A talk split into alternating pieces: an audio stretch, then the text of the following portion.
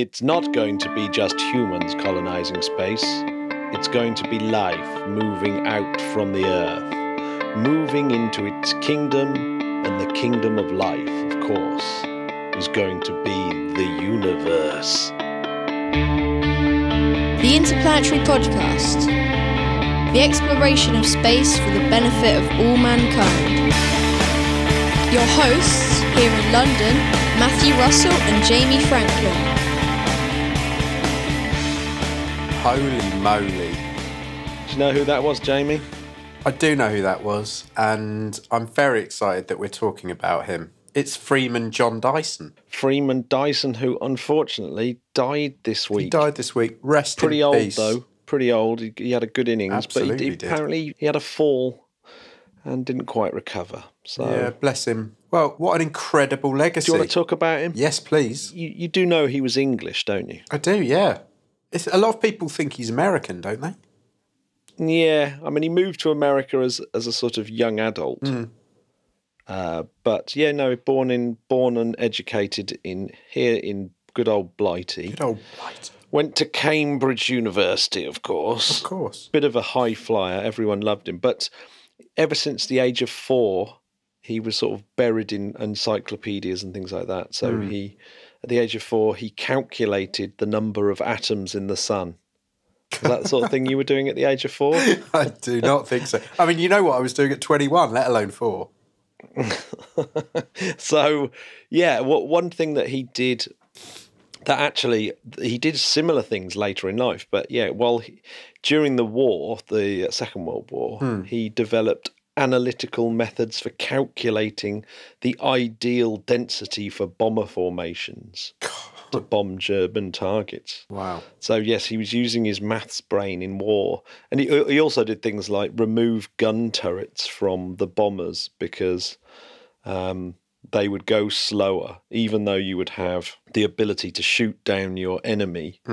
Uh, it made you slower. So in actual fact, he he showed the maths that uh, you were losing planes rather than keeping ca- planes. So God Damn. very important stuff. Very important indeed. Uh, I love this Stephen. So wh- while he was at Trinity Cambridge, he had a colleague, the the genius that is Steven Weinberg. He described him as as this, and I think this probably is just about the best quote for Freeman Dyson you could have. I have the sense that when consensus is forming like ice hardening on a lake, Dyson will do his best to chip at that ice. That's pretty good, isn't it? Yeah, I think that sums him up really. I mean, what else would you want said about you if that's uh, if that's the way you were? Brilliant. now, one thing I didn't realise is just how important his relationship with Richard Feynman was. I didn't know this. No, so in 1947, when he moved first moved to America to Cornell University, um, he met a very young Richard Feynman, who who he's clearly absolutely uh, enamored by. I was reading some of his uh, letters last night about Richard Feynman and to Richard Feynman. He basically just describes Richard Feynman as this, you know, unbelievably excitable character who's just working through problems. And he sort of says of him that he's never seen someone work out so many problems in such short a time. It's just like incredible. So he's totally uh, amazed by Richard Feynman. And Richard Feynman, of course, has, has developed these Feynman diagrams. But it's actually Freeman Dyson who works on Feynman di- diagrams because he can see the importance, but everyone else is just ignoring it, despite Feynman's kind of hard push to sell his diagrams. Uh, but uh, yeah, he manages to uh, put it in simpler terms, but also show that it's equivalent to the work of some other scientists and actually brings them all together. And those three scientists go on to win the Nobel Prize. Um, so, uh, yeah, it, it's actually Dyson's work that popularizes Feynman's work, and the Dyson's version of it was actually more popular for a bit. So they were known as Dyson graphs rather than Feynman diagrams for a bit. God, that's nuts. I had no idea. He's a very important character just in terms of his contribution to physics and maths, but of course, there's so much more to uh, Dyson than that. In fact, it's one of the reasons he puts down for why he didn't get a Nobel Prize himself. Because a lot of people are saying, you know, how on earth is Freeman Dyson managed to go through life without getting a Nobel Prize? Dyson mm. himself said this. He goes, I think it's almost true, without exception. If we want to win a Nobel Prize, you should have a long attention span, get hold of some deep and important problem, and stay with it for 10 years. That wasn't my style. I like it. I like it. Yes he got involved in all sorts of things. So he became a US citizen after returning from Birmingham University, which he had a little stint at for a bit, went back hmm. to Cornell and then on to Princeton. And because he proved Oppenheimer wrong, uh, he Oppenheimer essentially gave him a lifelong a lifelong seat at Princeton University, which he did actually stay there for pretty much his entire career. He worked on nuclear rockets, the Orion program, and he hoped that that would put men on Mars by 1965. So uh-huh. his his timeline's even more ridiculous than Musk's. He even thought that men would get to Saturn by 1970. Um, but wow. he scuppered the project kind of himself by being um, part of the the panel that came up with the partial test ban on nuclear oh. weapons which of course meant that they couldn't they could only test nuclear weapons underground, which yeah. meant that you couldn't do the testing for Orion that obviously needed to be above ground. So right. uh, yeah, that's that's the end. Oh damn! He worked for a, a mysterious military um, or defense group called Jason J A S O N uh, for a long, long time, doing lots of stuff, including climate things. Now, it's the climate thing I think that I'm going to have to veer away from Dyson. I do not right. agree with a lot of his views on, on climate change. Right. Um, but he worked for the Space Studies Institute, which of course was uh, Gerard O'Neill's um, club. Mm. And but here's another curious thing that he wrote once. He wrote, "ESP is real but cannot be tested with the clumsy tools of science. Wow, okay. Yeah, again, it's Dyson uh, doing his best to chip at the ice. Yeah. Uh, yeah. Which, which, when it comes to climate science, has an extra layer of irony in there. I think mm. it's hmm. almost a, a really good example of someone who's exceptional at maths and physics but may not actually fully understand the scientific method. I don't, I don't know. I, I know that that's absolutely uh, ridiculous of someone like me to be sitting mm. here having a go at Freeman Dyson, but it does seem a little bit ridiculous. Someone could say ESP is real, despite there being absolutely no evidence for it whatsoever. Yeah, that does seem to be counterintuitive. it does, doesn't it? It's a bit weird. Um, but of course, Dyson gave his name to loads and loads and loads of stuff, like the Dyson Sphere. You've heard of the Dyson Sphere, of course. Oh yeah, yeah. Hell yeah! But I bet you have you heard of the Dyson tree? No, not the tree. That's a genetically engineered plant that grows inside a comet to help humans living inside the hollowed out comet travel inside it as a kind of habitat in the outer solar system. That's deep. Yes, he also proposed that if you if if you were sort of wandering around Jupiter, it's not entirely unrealistic to see frozen fish just floating around. Because he's saying one of the easiest ways, instead of drilling down into Europa, for example, hmm. to see if there was life, oh, is don't wait get me for started a, on that. No, well, wait for a big impact, and some of that life that's in the water should be sprayed out by that impact and instantly frozen in the vastness of space, kept pristine. So there should be evidence of the life in the frozen water around in one of Jupiter's rings, for example. Might be fish, giant fish. They might find a frozen whale up there, Jamie, or a frozen oh, squid. My, my beloved whalians. Oh well, I mean, it's quite an image.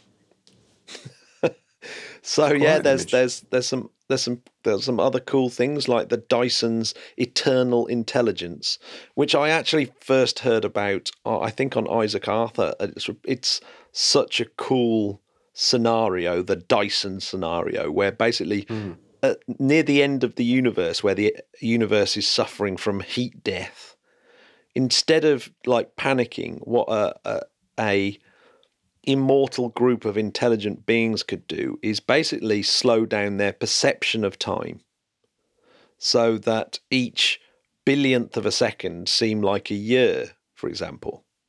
And so Wow, you could okay. stretch out the last few years of a of, of the universe and make them seem like they go on forever. But Matt, who wants to live forever? Freddie Mercury once sang. Who dares to live forever, Jamie? Oh, but he may have get this he may have averted war nuclear war in vietnam. So a lot of the us generals were saying well why don't we just chuck in a nuke every now and then?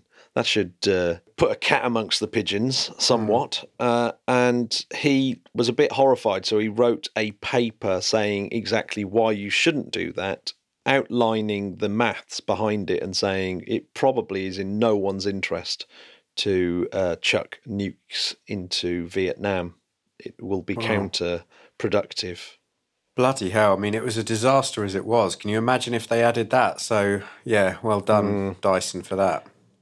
Yeah, so overall, he's an absolute legend with lots of insanely interesting things to do, and he furthered human knowledge immeasurably. And uh, you need mavericks like Dyson in the system, don't you? To always Absolutely do. chipping at the ice, Chipping at stopping the ice. consensus, stopping consensus becoming uh, ideology. I think.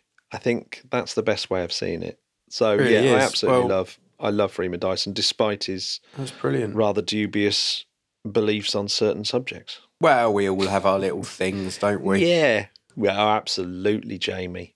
I mean, if we can all be inspired to chip away at the ice, then that's a bloody good thing. Yeah, if we could all be a little bit more like Dyson, then that'd be great.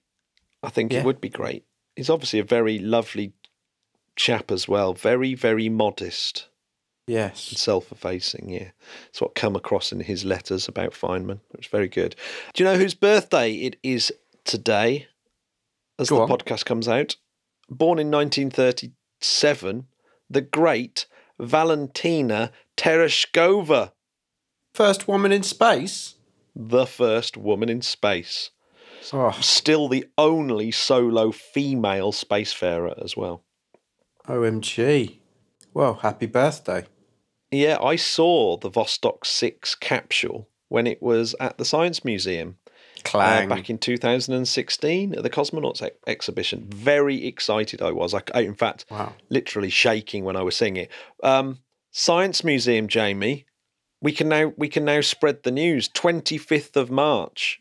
Everyone should come down 5th of March. Put it in your diaries. We'll be there. come down and uh, have a little chat with us at the Interplanetary Podcast stall. we are going to do a live show. We'll have our little little stall. We might Yeah. even have some. What will we have there, Matt? Are we, I mean, dare I ask? Are we going to have any merch? Oh, merch! Now that is, if I can order the merch Just, just, in time ed- and it can arrive just edit time. this out if we don't. If we, if that's Well, no, no. I'll try and get some. I'll try and get some interplanetary mugs. They we can definitely get Yeah. them here on time. So yes, some, some interplanetary mugs. will definitely be available. There's no point in me getting merch because you need all the different sizes and different. Well, what other reason do you need to come down to the Science Museum than the chance of having an interplanetary mug? And not only that, a chance of being on the show. If you are a Patreon, definitely come down because we'll definitely have you on the, sh- on the show. Oh my we'll definitely god! have a yes, little chat with you. please do. So all, all all the Spodcats, please come down, and uh, yeah, hope really hope to see you because there's going to be there's going to be space rocks are going to be there. There's loads of really really exciting stuff, including about three or four of our previous guests are coming down as well. So it's going to be absolutely amazing. definitely, the gang's all going to be there. So I'm, Get I'm really excited. 25th of March. See you in a couple of weeks. Actually, here's something really cool about Valentina Tereshkova. She married a cosmonaut from Vostok's th- Vostok 3 the third Russian in space, Ah, and they had a daughter, Elena Andrianova Nikolaeva Tereshkova, wow. and she's the first person to have a mother and a father who had travelled into space. It's a bit annoying, isn't it, if you're a kid? Yeah, That's what, mum, genius. mum, dad, what have you done? Well, we have been into space. yeah, both of us. Both of us. So eat in your a time where virtually no one has been into space. Wow. Do you know what yesterday, uh, Wednesday was, Jamie? Was the 50th anniversary of Britain's rocket, the Black Arrow, the second Black Arrow, that successfully achieved a suborbital flight. That's a good name as well, isn't it? Black Arrow. The Black Arrow. Something out of Lord of the Rings or something. To the last space conference I went to, I talked to um, Black Arrow, which is going to be a sea launch rocket. Oh, Which, uh, should, yeah. oh, I've got a space conference today where I shall be talking about the subject of Space Word of the Week. Here we go. Space manufacturing. Two words of the week. Do you want a little bit of history about space manufacturing? Yes, please. We've talked about this on on the show before because I thought I think we talked about Georgie Shonin as an astronaut of the week, and hmm. just a little bit over fifty years ago, Georgy Shonin and Valery Kubasov were an unhappy crew. Remember, we were saying that they were in their Soyuz 6 capsule. Uh, they'd failed to video Soyuz 7 and 8 dock because that was the whole purpose of the flight was them to video these the other two Soyuz spacecraft docking.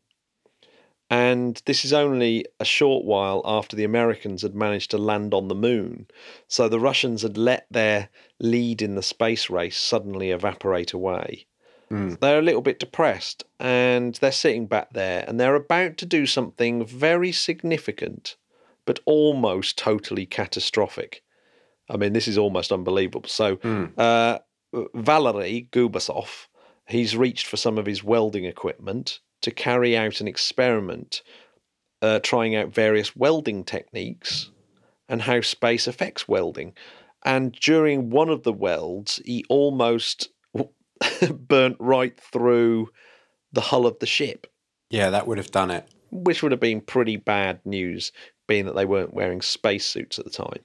Hmm. That, however, could be considered a monumental leap in mankind's history because for some, that is the first ever piece of space manufacturing. Totally is. If that Soyuz was the first workshop, then Skylab that went up in 1973 also spent quite a few time, quite a lot of time, about four working days devoted to space manufacturing. So welding, using a space furnace, growing crystals, melting metal, and igniting things. So setting fire to things and seeing how flame works in space.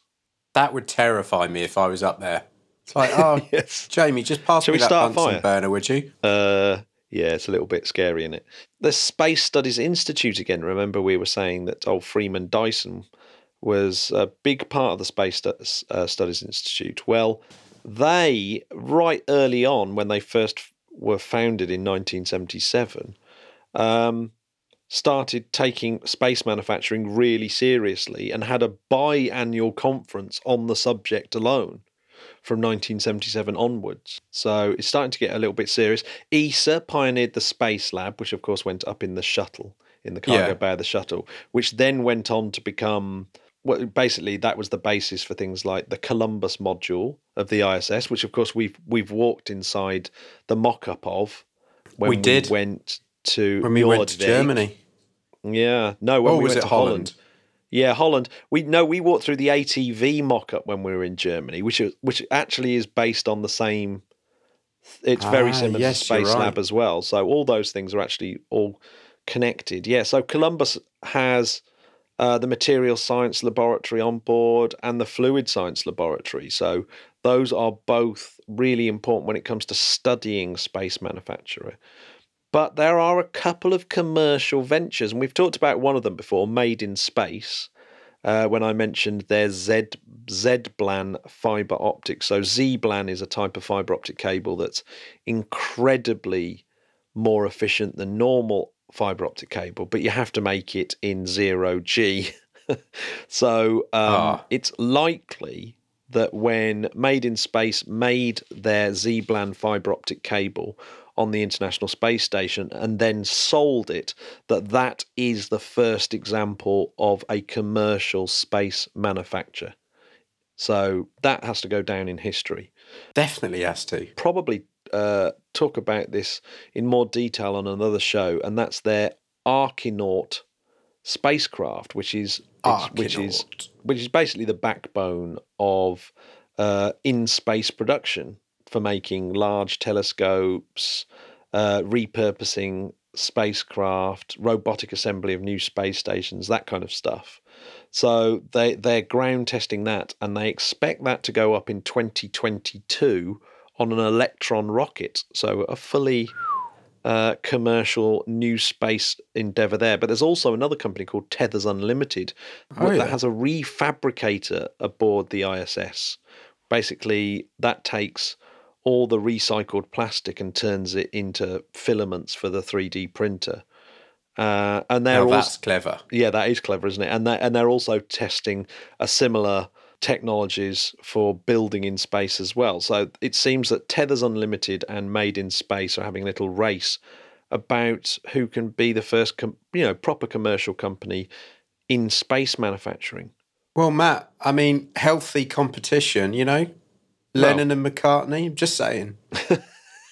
Oh, oh, absolutely. So, Jamie, why would you want to build in space? Well, various reasons. Should we go through them? Yeah, yeah, hit me. I mean, space offers unique environments that can allow for certain industrial processes that can't be done on Earth, Matthew. I mean, surely you know this. Here's a little bit of a downside. If you want the large infrastructure in space, you have to get currently you have to get all the materials up there, right? So that's a little bit expensive.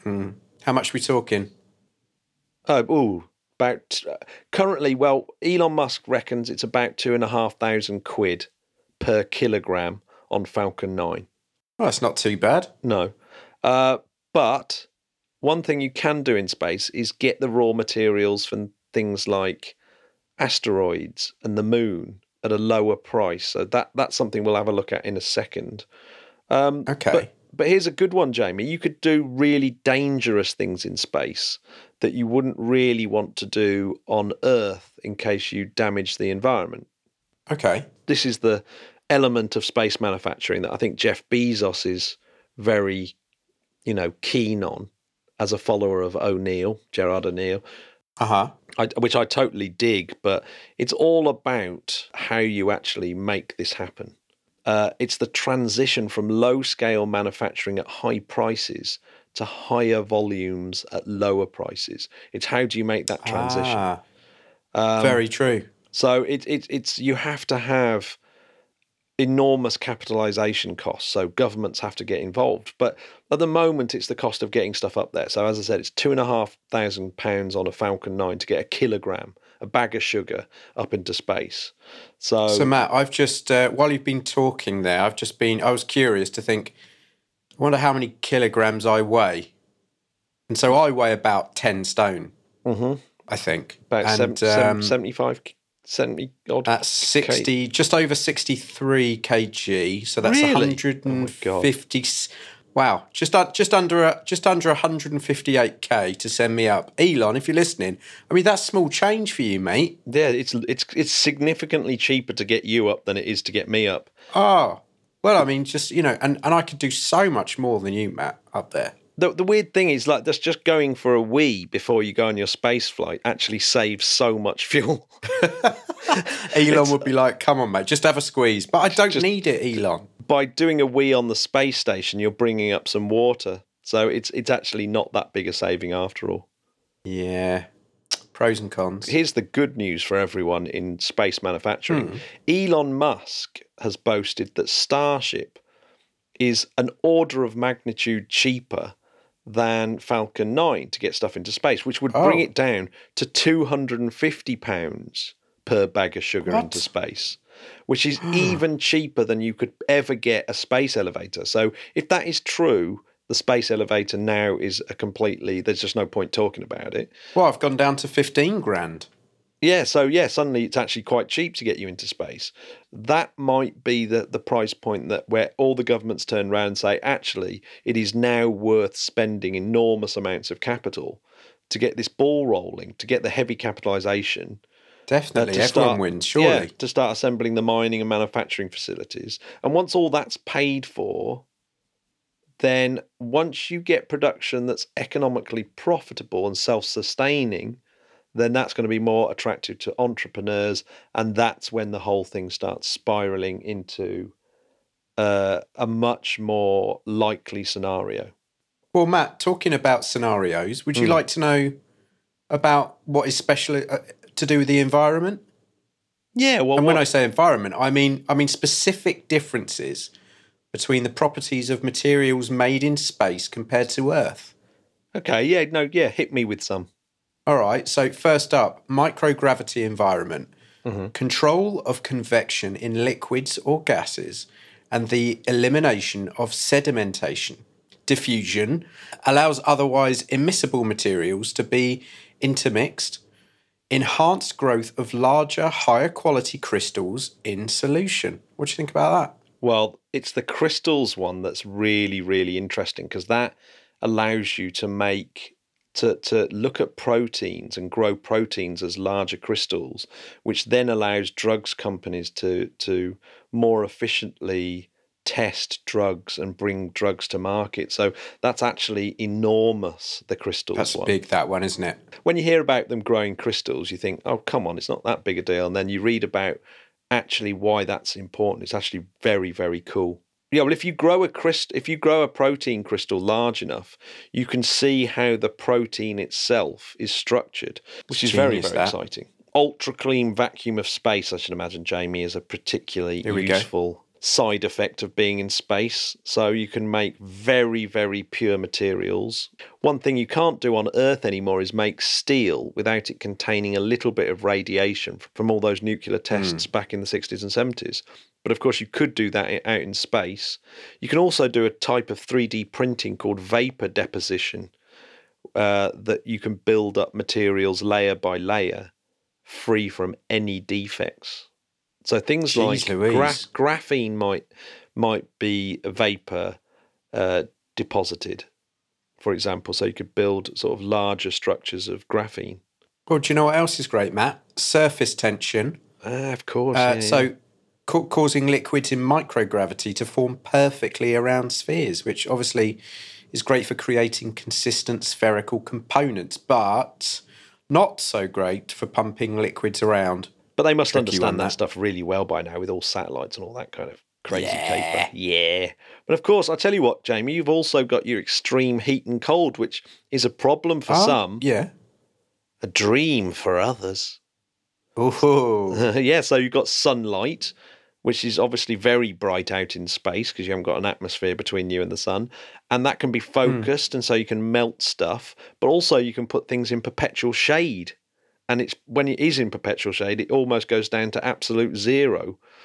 And you can use that temperature gradient, which can be right next to each other, like boiling hot to freezing cold, because there's no atmosphere to retain the heat.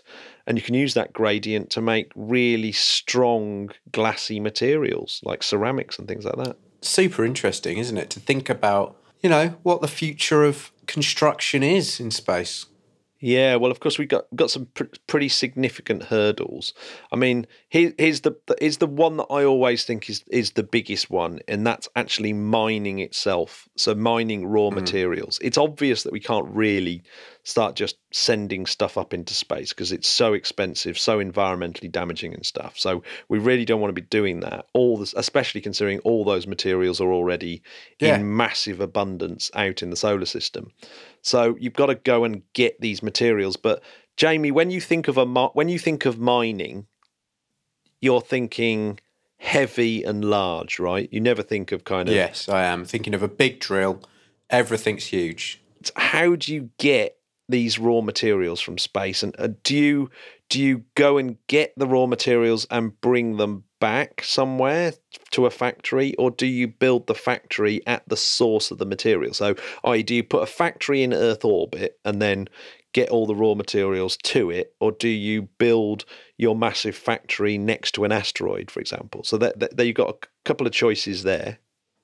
Interesting. I mean, I guess the question there goes to: Are we going to be using whatever that is being built in space, or are we bringing it back to Earth? Well, yeah, I suppose you could bring the raw materials back to Earth as well, but I think this is more about bringing the raw materials to a factory in space and building stuff in space so that you can use all these advantages that space has, like not in damaging the environment of Earth and all the other ones that we've said.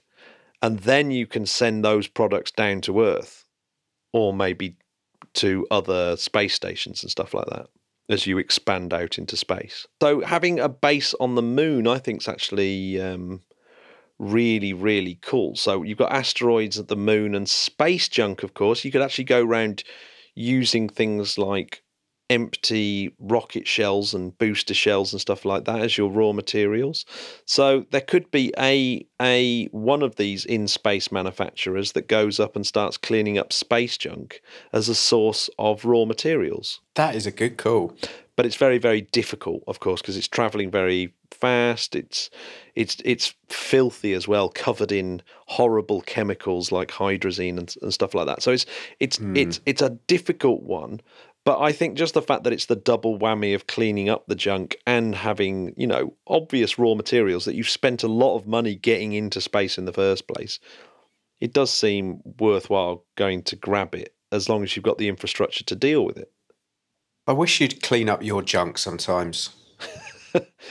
well, I keep my house reasonably tidy, Jamie. Power sources, of course, is is is a difficult one. Do you go with solar mm. or nuclear? Which one are you going to go with? I'm going to go with solar. Hmm. Yeah, I mean, I mean, there is. I suppose if you're near enough the sun, you can build, if, especially if you can build solar panels from in space resources. So if you yeah. can work a way of just grinding up an asteroid or grinding up uh, moon regolith into solar panels, then you're away. That's like a big. That's a big potential thing there, right there, isn't it? It's grinding up your gases, your hydrogens, your oxygens, your, your, liquid oxygens, your liquid hydrogens, your carbon dioxides, carbon monoxides, and all those kind of things, hmm. uh, which can be extracted from regolith and things like that. But that might be some of those things might be better if they're if they are flown up, depending on the efficiency of being able to do it. But yes, we've talked about this. the low hanging fruit currently for products. Yes. Are protein crystals. That seems to be a product that's um, right there, right now, as something that wafers. Be, uh, semiconductor wafers, yeah. I like this one, micro encapsulation. So you were talking about these little spheres that form in microgravity. Right. But if you if you may have these fine droplets and then they coat themselves in a in a tiny shell, then you have micro encapsulation. Of course, that can be useful for lots and lots of things like medicines and really cool. Just rock itself, just going out and getting rock and and using it for radiation shielding is is a pretty easy, a low hanging fruit water, of course. We've talked about water and the moon being the gas station of the we solar have, system. Yeah. So yes, you can if you can extract water from the lunar regolith. It's a little bit difficult and probably can only be done on a small scale initially. You can even use water as a propellant as well. It's got a very low specific impulse, but not terribly low. So, steam rockets might be a thing out in the solar system where you don't need enormous thrust, you just need a little bit of specific impulse that was cheap. So, it's also good at cheap. radiation shielding as well, water. Yeah, big time. Ceramics as well. So, ceramics being made out in space if you can come up with those techniques.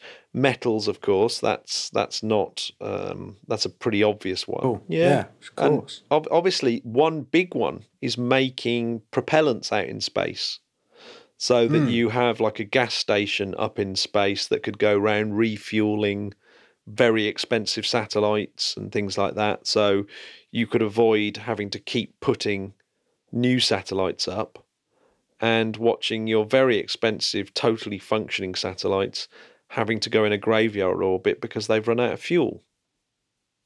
Yeah, it's always a sad thing to see. Yeah, I mean, obviously, space manufacturing could get to the point where you're building mega structures and space stations and things like that out in space. But I think we've got a long way to go till then, until we get to uh, the expanse style um, space Yes. manufacturing.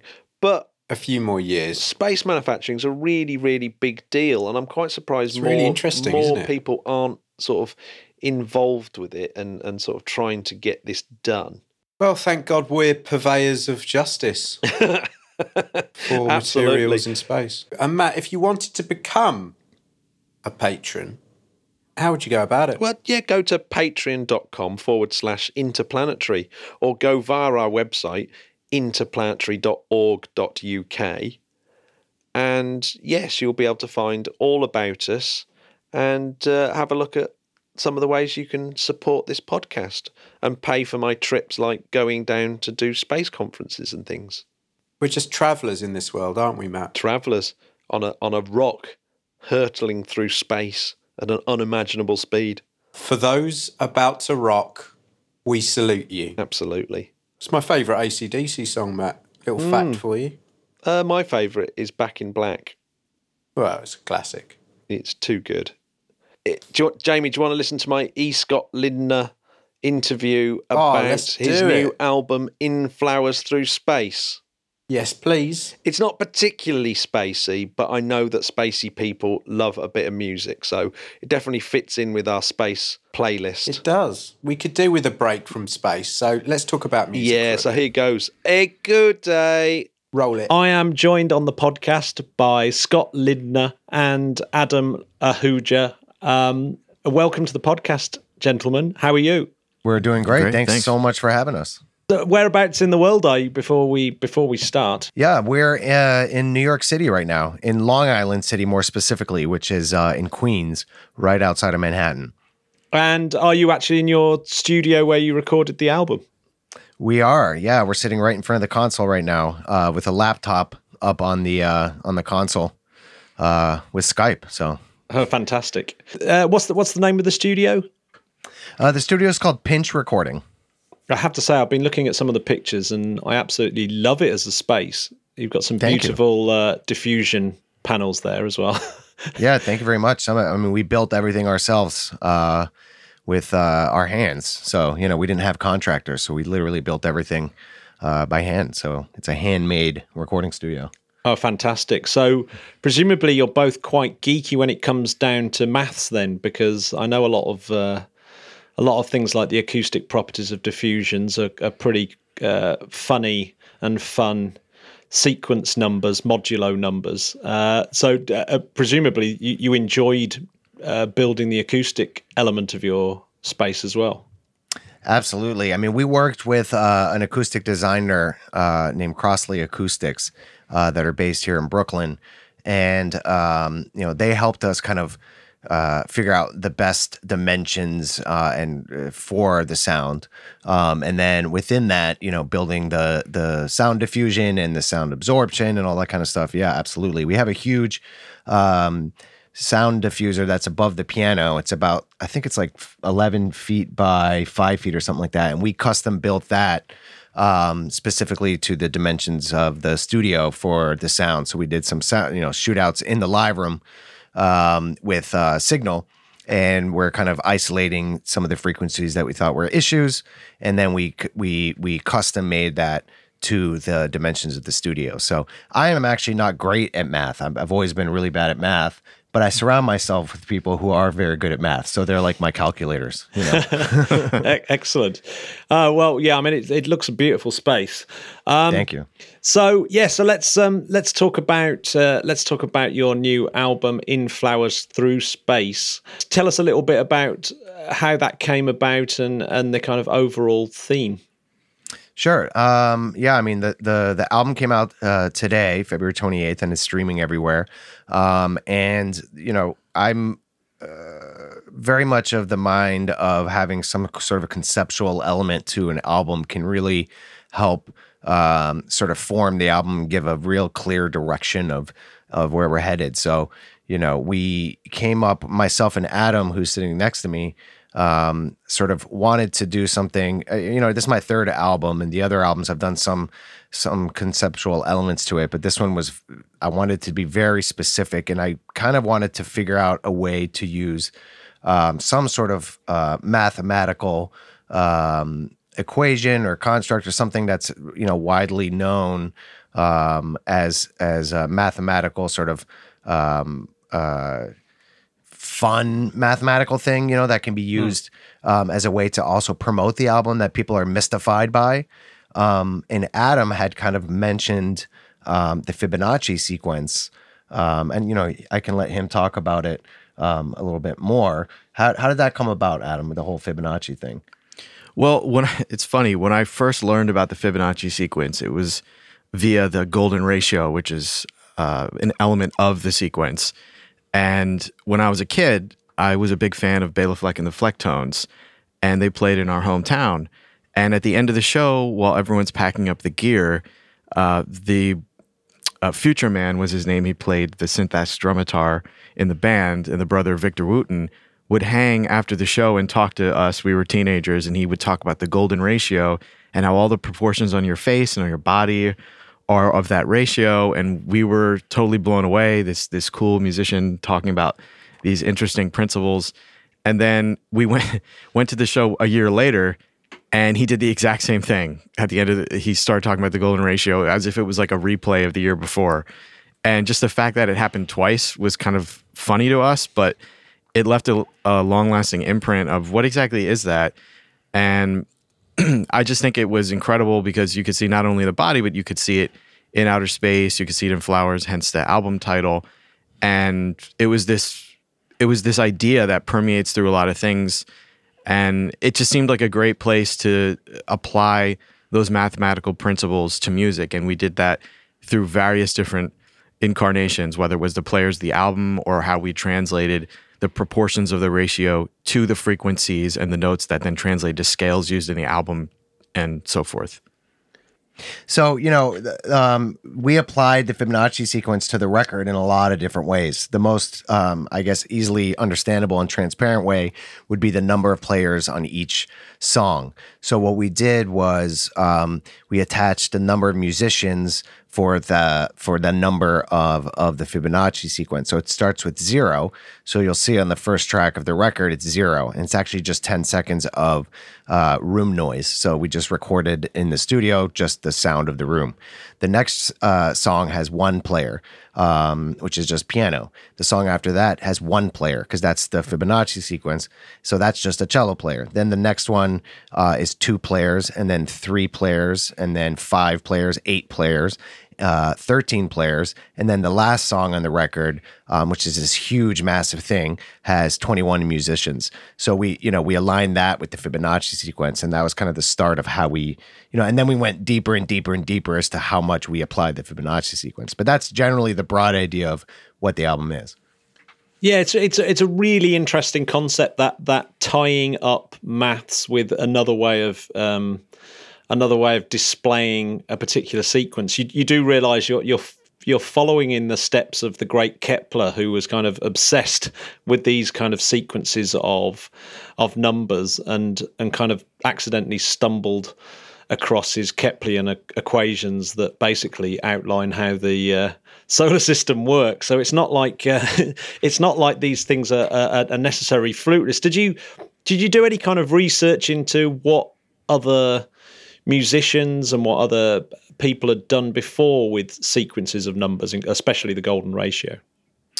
I didn't do that much research. I mean, I know that the band Tool has used the Fibonacci sequence a lot in a lot of their in, in a lot of their stuff, but you know, I wanted to keep a fresh perspective on it. I mean, I I, I understood the general uh, idea of the Fibonacci sequence, but again, I'm not that great at math, so for me, it was a much more broad um, you know implementation of the sequence but i also wanted to be very fresh and and, and have my perspective on how that can translate to music you know one of my um, ideas because I'm very interested in sound and sound waves in particular and how that translates into notes.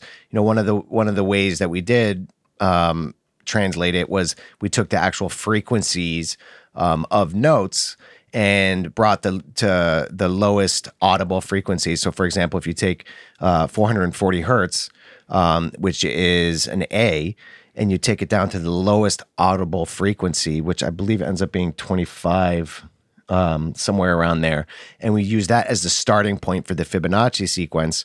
Um, a partner of mine, Jim, created a Fibonacci calculator uh, via um, code on the computer where you would take 25 hertz as a starting point and then make a Fibonacci sequence out of that and then find the closest musical note that would match up to those hertz. Um, and then that creates a whole Fibonacci um, sort of scale in a way um, that you can lie on the piano um, within those 88 keys you know so that was one way you know to take sound specifically you know how many cycles a second a wave goes up and down and translate it into the fibonacci sequence Yeah, that was definitely one of the most interesting ways to give, I think, a lot of the musicians that came in some kind of scale palette to work with. And we found a lot of patterns out of those scales that we could use as tools to, to compose with, which was really interesting. And we would take those same ratios and apply them to whatever the, the keys of the songs were. So, for example, in the first piano track, after the track zero of silence is track one and one, which is piano. And that one was all about setting that scale.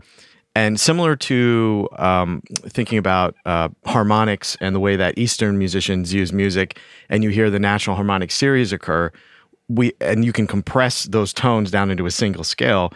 We allowed that so-called natural harmonic series of the Fibonacci sequence to take place on the piano on that first track.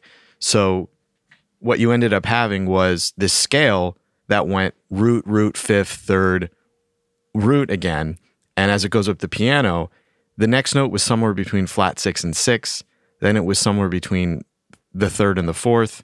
Then it was a flat two. Then it was a flat six. Then it was between the fourth and the flat fifth.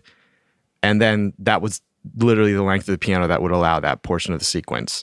So it was interesting to, figure out like how, you know, these these notes actually ended up being between notes on the piano. So we, you know, as humans, we created this piano that actually like is is somewhat limiting when it comes to that, you know, because we, we can't get the piano exactly where we wanted it. So that we'd had tape on all the notes that we could sort of use.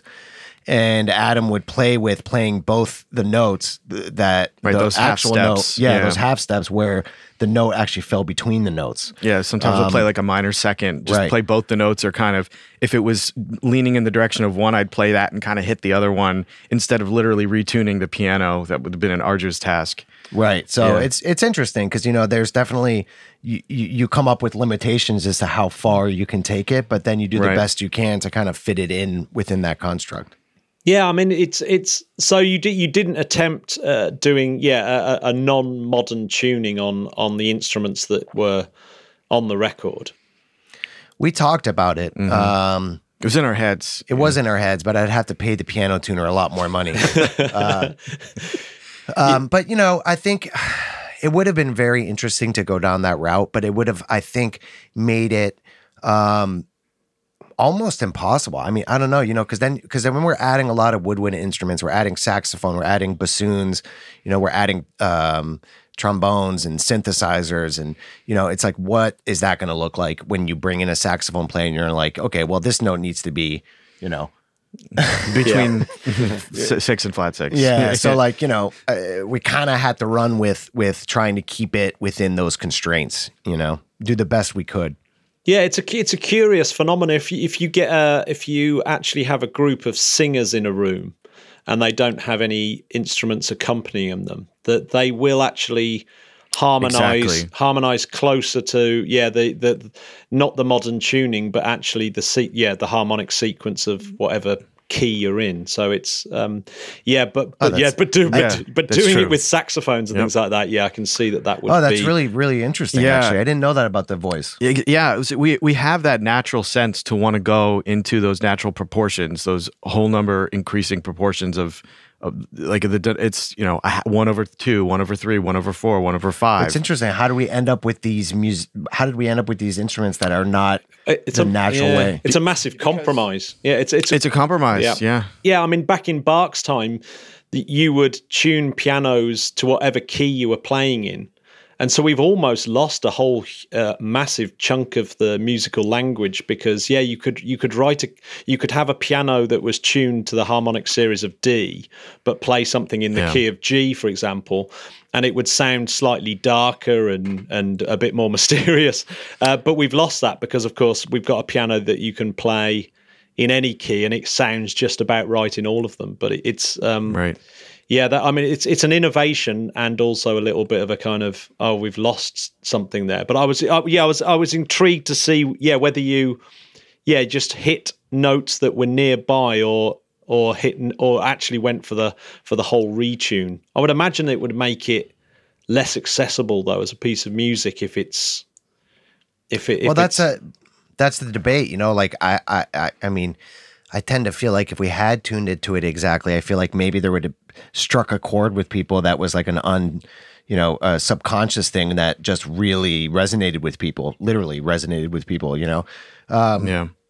So yeah, yeah, I mean, again, it's it's you do the best you can with what with the tools that we have as humans. You know, I mean, because the whole idea of the Fibonacci sequence and all that kind of stuff is really it's just our way of analyzing or understanding the universe. You know, and the universe has its own um, set of laws that we're just trying to kind of fit within. So Were, were there any other techniques o- o- other than the Fibonacci series that you used, or any other te- techniques relating to the Fibonacci uh, um, uh, as as little key moments of inspiration for the for the tracks? Um, well, I think the way that we use some of the scale uh, to notice patterns out of that was a further uh, derivation of that those harmonic patterns. For example, in track eight, one of the things you notice in this scale is what emerges is uh, major triads a half to half step apart, which is something that's pretty synonymous in people's perception as perhaps Eastern sounding. So that became really prominent, for example, in track eight. And I think every, besides the construction of the amount of players per track and the fact that the keys of the track also moved from track to track in the Fibonacci sequence, uh, I think each of us in Scott and myself, we took a little bit different roles in terms of how that happened and what we focused on. So my role was a little more on the side of introducing the musical patterns to the musicians and letting them take that and go somewhere with it. And it affected musicians, each musician a little bit differently in how they interpreted that. Some were really on the math side of it and just totally their mind expanded. I remember when Ben Furman, another pianist, came in here to work, he was, uh, it, it, it looked like he, I mean, he was just so excited uh, to, to integrate this into his playing. Um, and then there were other musicians who didn't know what it was and could pick key notes out of it and combine that with the theme of the track that was intended. And from there, something happened. And I think in retrospect, we looked back at the record and what we ended up seeing was this unintentional impact of the Fibonacci sequence in terms of how the record expands, just like the name is in Flowers Through Space, that something so small like a flower and something so gigantic uh, like a galaxy could inhabit this principle. We saw this happen on the record in terms of its emotional maturity as it moved on, in terms of its just sense of grandiose. And so that was kind of, it had this un, unintended impact for us, which I think we both saw as like a cool, a cool process. yeah, absolutely. Yeah, do you, do you think there's something in the the fact that you you have when you look at a galaxy or you look at uh, a, a sunflower, you, you can that they they have an intrinsic beauty to them. Do you think that do you, uh, did does that intrinsic beauty kind of work its way into the music because you've kind of sown the seeds, if you if you pardon the pun, of the Fibonacci sequence within it? Do you think um, was that the was that the goal, or was it something that was a pleasant side effect? Well, I think that it 100% was a pleasant side effect, but that was kind of the really the idea of the record was that the Fibonacci sequence and and how we see it translates to the human brain as beauty, and we really wanted to see whether that beauty would translate musically, um, and it 100% did. I mean, it guided us to places where uh, we would have never gone musically had we not let this mathematical construct really guide us, you know? So um, it 100% translates to beauty, at least in, in, in, my perception. And so far, you know, with the reception of some of the songs on the record, people are do resonate with it, which is which is really interesting. But that was the goal, I guess, um, is to see um, whether that did translate. Um, and it was really, really interesting. And and you know, there's so many different ways that you can go nuts and Fibonacci something. Fibonacci is a word that I made up while we were doing this to to basic to basically say, look, if we found ourselves in a creative um, place and we, we would use the word Fibonacci to be like, okay, how do we apply the formula to this particular creative decision that we need to make, you know? And you can just, you can go really, really deep with it. So, you know, it was really up to each musician and to each person as far as their role within the record as to how we do that. I mean, we went even as far as to record on dates that fell within the Fibonacci sequence. So, like the first of the month, and the third, and the fifth, and the eighth, and the 21st of the month. You know, I mean, we had a session that we had to reschedule because of a health thing, and we had to wait um, for like three weeks to reschedule it because it was on the 21st. Yeah, exactly, exactly. So, you know, we, we were really that uh, um, committed to it, you know, um, and and and really just sticking to that to see how it felt. And you know, ideas right. would emerge with these songs where you know, since we waited three weeks, we came up with this whole idea. Like one of the ideas was the the pinata. We we I, I decided to um, uh, to use a pinata uh, and fill the pinata with the form of the song um, with index cards, and on the index cards were descriptive words and poems and stuff that we were going to use for inspiration for the song. And on the back of the index cards, I wrote out the Fibonacci sequence, um, and we just sort of shoved them into a pinata. And then when the band showed up that day, this is for the track eight. So we had eight musicians in there. They each took turns banging the pinata. When the pinata broke open, uh, the form and all the index cards fell to the ground and they took those with flowers. with flowers yeah there was flowers in the piñata too. But they took all those forms or all those index cards flipped them um, uh, to, so they see the number of the Fibonacci sequence in the back and they arranged those um, based on the Fibonacci and then flipped them over to see all the inspirational things like, you know, uh, and, and, forms for the song. And we committed to that, taped them into a row, and that was the form that we used for the song itself. So, you know, we really got deep and creative and, and, uh, you know, we really went for it. Um, that can really be heard on song number eight. Um, it, it was, I think song eight was like the most fun, creative, uh, most inspired, I think, song that we did on the record.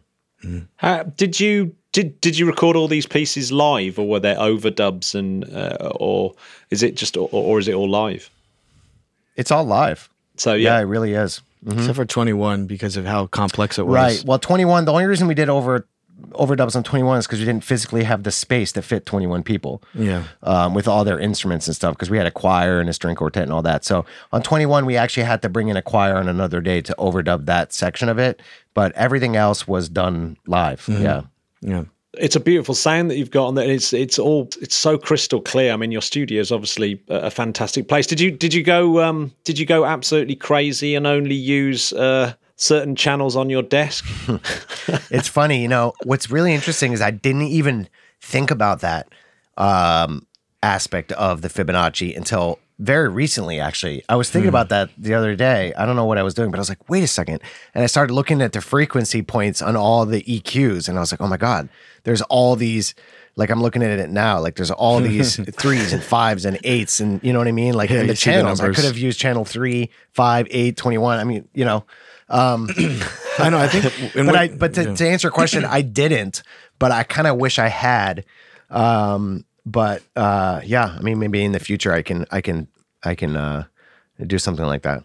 I just wanted to add there, based on what you were asking earlier as well, that I think for me something that was really interesting was not being judgmental in terms of how we would implement all of these aspects of the Fibonacci sequence because at, at first glance it might seem a little silly, and that, that's what you were asking earlier, Matthew. Sort of how you know how what are all the ways you did this, and sometimes it, it's it's something as simple as oh let's use this channel and this number, but even if you think wow what is that going to do, that inhibits you from appreciating what the result was because something it did impact it did impact the result. So it became more of a, you know a rule that we used in whatever way without saying okay that that sounds good or not. Any way we could put the the the pattern in there, we just looked for a way. You know. Yeah, I, I, I'm a I'm a huge fan of uh, of Brian Eno, and I, I remember hearing him in an interview talking about how like just putting massive restrictions is actually a, a, lot more creative than having too many options.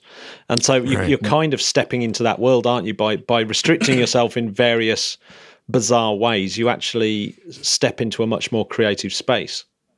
100% i completely agree with that you know i mean part of the the reason um, we work the way we do is to kind of create some sort of a uh, um, a map or like um, restrictive ways of doing things so that you can really focus in. So, you know, if you put your if you put sort of limitations, you can really kind of focus in on the things that you're allowed to do and and kind of explore the open space within those within those spaces. You know what I mean? Mm-hmm. Whereas before you might have just brushed it off. You're like, well, now I got to work with this. You know, like if we're like, hey, you can only use one microphone for the whole album. Right. You know, that's going to open up all kinds of possibilities that you never would have even thought of. Yeah, before. what if on, on track tw- five you could you, you can only have five mics or something? You know, right? You know what I mean? And yeah. and you're gonna then move new musicians to different parts of the room. You're gonna have them play differently. You know, louder and softer in certain parts, all that right, kind of stuff. Right. So, you know, absolutely, um, it's it's such a great way to work and and such a great way to kind of like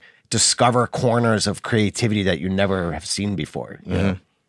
Yeah, I mean, I've I've always thought it'd be quite good if you if you had a bunch of really nice mics and and you uh, put them in some form of array that was where the measurements all added up to some Fibonacci sequence or golden ratio. And I wonder what I wonder what that would sound like in terms because you, are obviously hitting all those kind of phase points, but you may be hitting them oh, in, yes. a, in, a, in a wow. kind of sensitive way. A spiral yeah, you know that's that's that's really interesting, and I'm like so wishing I had gone that far to like set up the mics in those types of positions. That's so that's super interesting. Yeah, yeah, yeah. It's something I'm going to look into yeah. actually. Like, eh, there's a lot of math I think involved in that. You know, yeah, and then how the how the room reacts to the frequencies and right, and, and yeah, the phase shifting and all mm-hmm. that kind of stuff. But mm-hmm. that's that's uh that is fascinating. So you know, if you ever do that definitely hit me up. Oh yeah, I'd love to know. uh, well, I might, I'd love to know. Yeah, I might. I might something you can. I might get the students do to in a class. Yeah, exactly. I might yeah. get the students to do it.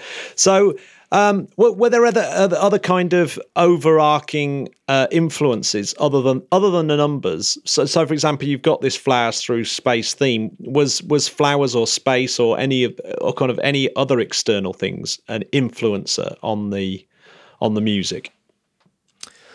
I mean, space in general is definitely an influence um, because of the uh, how mystifying it is. You know, like for me, musically, I'm always trying to achieve a feeling. I'm always trying to achieve something that is grander uh, or grandiose. You know, something that is larger than than myself or the musicians. You know, sort of losing yourself in the music. You know, and so um, I, I I I get that sort of celestial feeling um, from flowers. You know, if you if you're just kind of sitting on a beautiful sunny day and the breeze is going and you know you're you're just kind of sitting there and you can just look at the flowers sort of gently moving. Um, that feeling is what I'm trying to capture uh, in, in, music. Um, so as far as external influences, absolutely. You know, I mean, I think the universe um, everything eh, that that implies uh, creatively is 100% um, influencing everything that that we're doing. You know, the the whole idea of the record, the whole way that I make music is literally to try to achieve a feeling um, of uh, of uh, oneness, I guess, with the universe. So I'm not sure if that answers your question, but no, yeah. no absolutely, yeah, yeah, absolutely does. Um, well, we, I mean, we we actually have a space playlist that we, we we have as part of the show. In fact, we, we we've got two currently. One that one that uh, uh, our guests uh, offer tracks.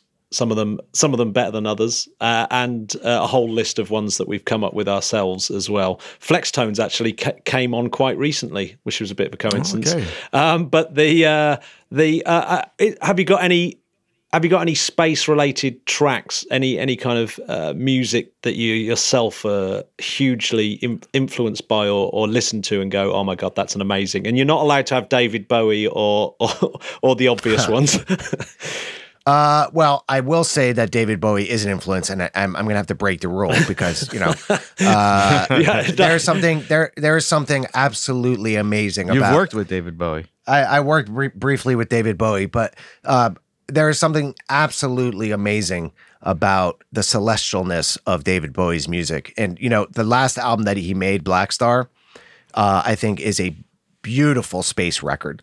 Uh, I, mean, I'm not talking about like you know the the classic Bowie space stuff, but I'm talking about Blackstar. This last record is just like a beautiful jazz, like anthem, uh, sort of um, um, goodbye to the to the world, you know, and and, and a launching pad for his wherever the wherever he is now.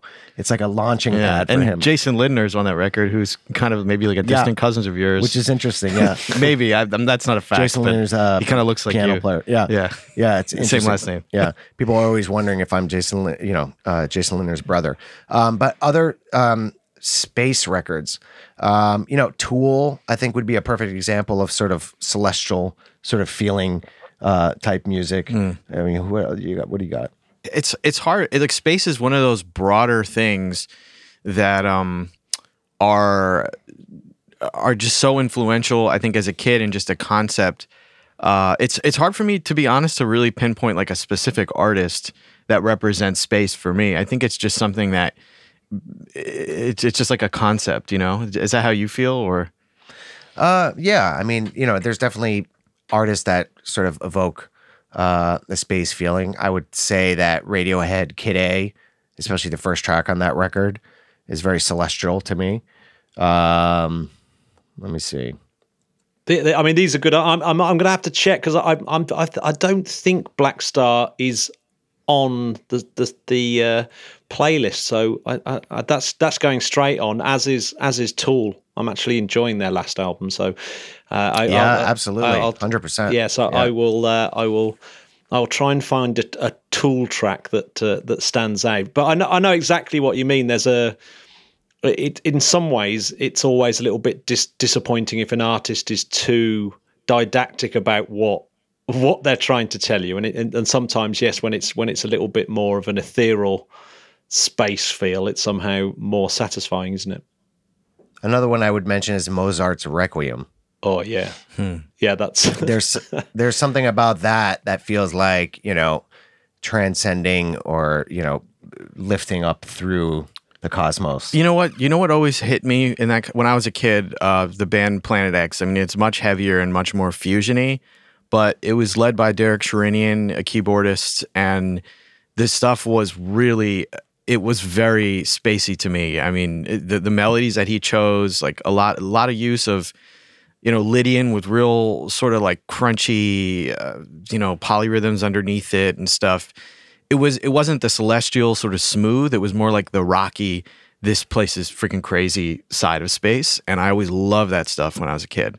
So for, I, I would put my vote to the first Planet X record, which was Derek Sherinian's. I, I think it was a solo album of his, like his first one.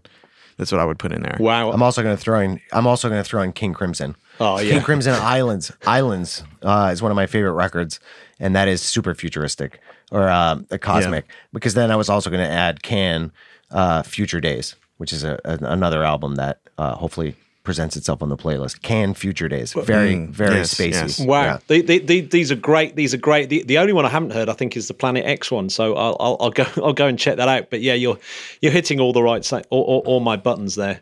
That's Great. so we've, Nice. we've obviously got pretty f- similar taste in music. Um, so is there? So so the the album comes out today, and um, have you got any plans of coming over to Europe and and uh, and promoting it, or what's the best way of consuming the album? Well, I don't have any plans of coming to, to Europe, although I'd love to. My brother actually lives in London, um, but so hopefully I'll make. Uh, I was actually born in London too, believe it or not. Ah. Yeah, um, but um, um, you know, the best way to consume it is is to just stream it like anything else. You know, um, if you go on to all streaming platforms, um, you can you can stream the record right now. Actually, it's out. Um, and you know, if you want to see the crazy cast of characters, you can go to uh, Bandcamp or Tidal. will have credits. Uh, Bandcamp has a nice list of the credits because the the some of these musicians on the, on the record are just outrageous, like really good, just unbelievable New York based sort of jazz guys, you And know, you- and, and, and girls. And you can see everyone in per, or uh, visually when the documentary comes out. Yeah, we also did a full length documentary, uh, which we just had a screening for last night at the Soho House here in Manhattan. But um, it's the uh, it's a full length documentary about the process and about the making of the record, and that's its own beast. That uh, its own uh, art piece um, that's going to be coming out, um, which hopefully uh, within the summer or the fall of this year. Uh, do, do you know what sort of platforms that will be on? Uh, I don't know yet. Right now, we're we're going around to different festivals and showing it, and uh, starting to do the screenings and stuff. And then, uh, so it's to be determined. Well, if you find yourself if you find yourself in Europe, maybe we can have a screening at the uh, college. I think it'd be something that would be really really cool, and you can give a little speech beforehand. That would be amazing. I would love that. I, absolutely. Thank you. Well, thanks very much for thanks very much for coming on the show, and and uh, Um, the one thing I'd like to add is, you know, to to you know maybe just plug a little bit is to uh, check out Infinity Gritty. It's the label um, that is releasing the record, and this is Adam sitting next to me, Adam Ahuja. He's releasing the record on his label, um, and you can check out his music as well, Adam Ahuja Music. Um, and other than that, you know, not much. Thanks for having us. Thank you. been my pleasure. I'll let you get on with your day and and record some cool music. I'm in Paris right now, Matt, and I'm I'm going for some meetings. But on my way home, back to the hotel, I'm going to listen to "In Flowers Through Space" Nice. by E. Scott Lindner. So excellent stuff. Cheers, cheers for that. And um, yeah, listen to it on listen to it on all good music services. Out now. So that's it. Spodcats, thanks very much for supporting the show, and you are absolute legends. I've got to apologise to the Spodcats a little bit, Jamie, because I. Uh, Why? What have you done? We should have kept them more informed about the the the science museum gig, but I didn't want to let it slip just in case it didn't happen, and then it was all out, and then exactly. Then I felt. Then I thought, there's still plenty of time. but we'll make it up to them for the 200th show. The Spodcats are definitely going to be involved. We've got to sort that out. so let's do it. When's the 200th show, Matt? I don't know. I, I think it's sometime September. I'm going to work it out, and then and then next week we'll have details I think after I've told it's the going to be Spodcats first. yeah. Ah, Alrighty, Matt. What are you up to now? I've got to do a bit of marking, and then I've got to go make my way to this space conference. Well, you have a good day, hmm and I'll I'll speak to you soon. Okay then, Jamie. Bye, Good luck. Spodcats. See you soon. Bye.